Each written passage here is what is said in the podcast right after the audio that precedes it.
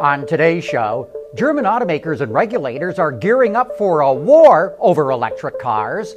Ford wants your car to steer clear of any accident. And did you know that Bob Lutz is a fanatic for making model cars and planes? All that and more coming right up on Autoline Daily.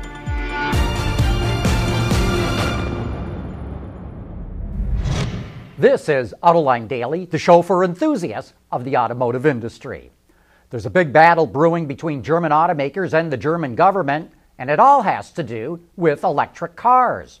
Germany's Ministry for the Environment wants to establish specific quotas for how many electric cars that automakers have to sell in the country. Specifically, 8% of their sales would have to be EVs by 2018, 10% by 2019, and 12% by 2020. There's also a credit scheme so those who miss the targets can buy credits. For now. Actually, this is the law that China wants to establish, and the German Environmental Ministry wants to copy it. Needless to say, German automakers are not pleased with this talk. BMW sells the most plug ins and electrics of any German automaker. So far this year, they account for less than one half of 1% of its sales in Germany. That means BMW would have to increase those sales 18 fold in the next two years and keep on increasing them after that. Yesterday, BMW warned investors that its profit margins are dropping in part because of all the money it's investing to develop electric cars and plug ins. Meanwhile, the U.S. government is going to build charging stations for electric cars that will create 48 corridors that will cover 25,000 miles and run through 35 states. The Obama administration is moving to implement the program, which is part of a congressional mandate from an infrastructure bill that was enacted last year. So here's my Autoline insight on all this. When the German and the Chinese and the American governments start pushing heavily for electric cars and a supporting infrastructure, you know what's going to happen. Now, personally, I think these sales quotas are insane and will prove almost impossible to meet, even with the credit scheme. It's not the goals that are the problem, it's the timeline. And government regulators better beware that they could seriously damage the automotive industry by pushing too far, too fast. Still to come, Ford wants your car to automatically steer clear if it sees a crash coming. AutoLine Daily is brought to you by Bridgestone Tires, your journey, our passion. Dow Automotive Systems, advanced materials that deliver better results. And by Lear, a global leader in automotive seating and electrical systems. Yesterday, we showed you lighting technology that Ford's developing, but the automaker is also working to help drivers avoid collisions. It's aiming to come out with what it calls evasive steering assist. The system uses radar and a camera to figure out if a crash might happen. It will provide a warning in the instrument cluster and can apply the brakes. But if the driver decides to steer around the object, the system will kick in and provide steering assist. The system will deactivate if or when the driver turns in the opposite direction, so they're not fighting against it. In future versions, Ford wants the technology to give input on which way to swerve based on available space. Ford also hopes to have evasive steering out in the next couple of years. We all know that Bob Lutz was a Marine Corps fighter pilot and that he played major executive roles at General Motors, BMW, Ford, and Chrysler. But did you know he's an avid model maker? He especially likes to make models of World War II fighter aircraft.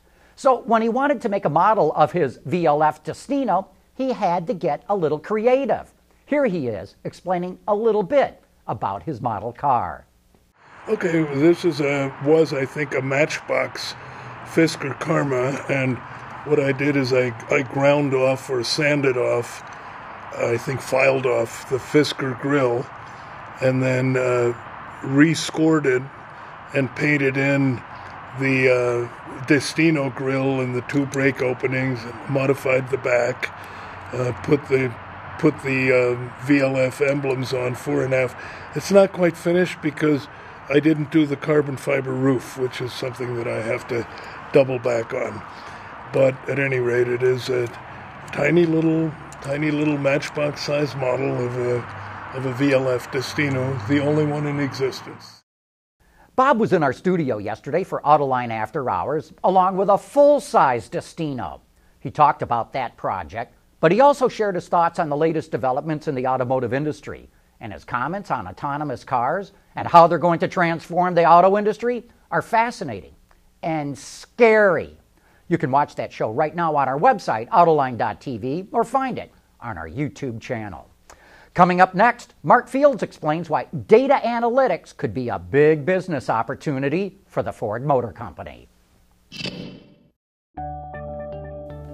Lear Connexus is the new application suite in vehicle connectivity designed to deliver over the air software updates and more from Lear Corporation's e systems, leaders in power and data management.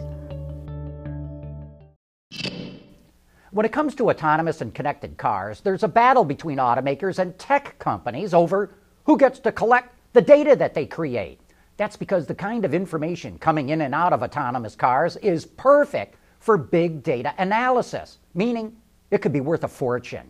On Autoline this week, we're joined by the CEO of the Ford Motor Company, Mark Fields, and he discussed how big data will reshape the company in the future.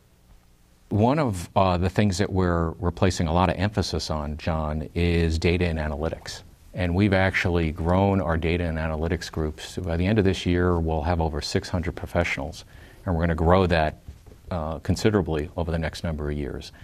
Because when you think about uh, not only how we run our manufacturing plants and, and how our plants and our robots get sensors on them to be connected to the Internet of Things, um, you, can re- you, can pred- you can have a lot of predictive maintenance. You can be a lot more efficient in your plants and also improve quality, reduce costs. But then when you think about um, as our vehicles become part of the Internet of Things, as we you know expand uh, modems in all of our vehicles, and as customers choose and opt in to share that data with us, that opens up a huge opportunity to satisfy customers in new ways and also at the same time create new businesses. And that's why I think when I joined this industry over 27 years ago, we were a manufacturing company. Today, we're a manufacturing and a technology company. And I believe going forward, we are going to be a manufacturing, technology, and an information company. Because when you look at the type of data and using analytics, you're going from, from hindsight to insight to foresight. And that foresight, where you can not only predict what's going on in your operations, but foresight on how to satisfy customers better before they even know it, I think is a huge opportunity for us as a business. Mark Field shares a lot more great insight into the Ford Motor Company in that show, and you can watch it right now on our YouTube channel or at Autoline.tv. And that wraps up today's report. Thanks for watching. Have a great weekend, and we will be right back here again on Monday.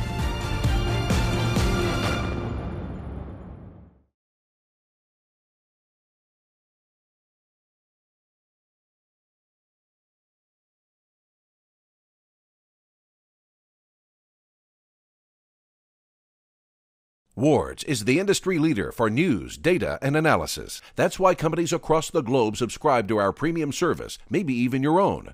Log in for subscriber access now. Check your company's intranet for details and rely on wardsauto.com to keep you informed.